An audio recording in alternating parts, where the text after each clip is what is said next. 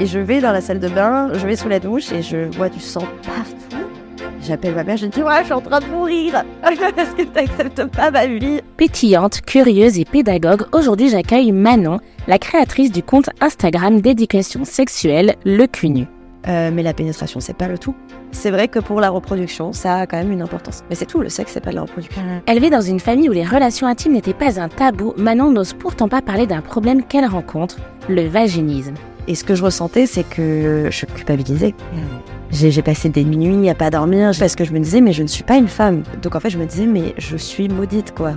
Et je me détestais. Je me détestais vraiment au plus haut point. Comment développer sa vie sexuelle lorsque la pénétration est impossible? Comment Manon l'a-t-elle vécu? Comment en est-elle sortie? Et comment cette période impacte aujourd'hui ses relations intimes, mais aussi sa vie professionnelle? J'explique aux garçons que je voulais pas faire de pénétration et bien qu'en fait ça m'a permis d'explorer avec eux euh, d'autres manières de prendre du plaisir, d'autres manières de s'amuser.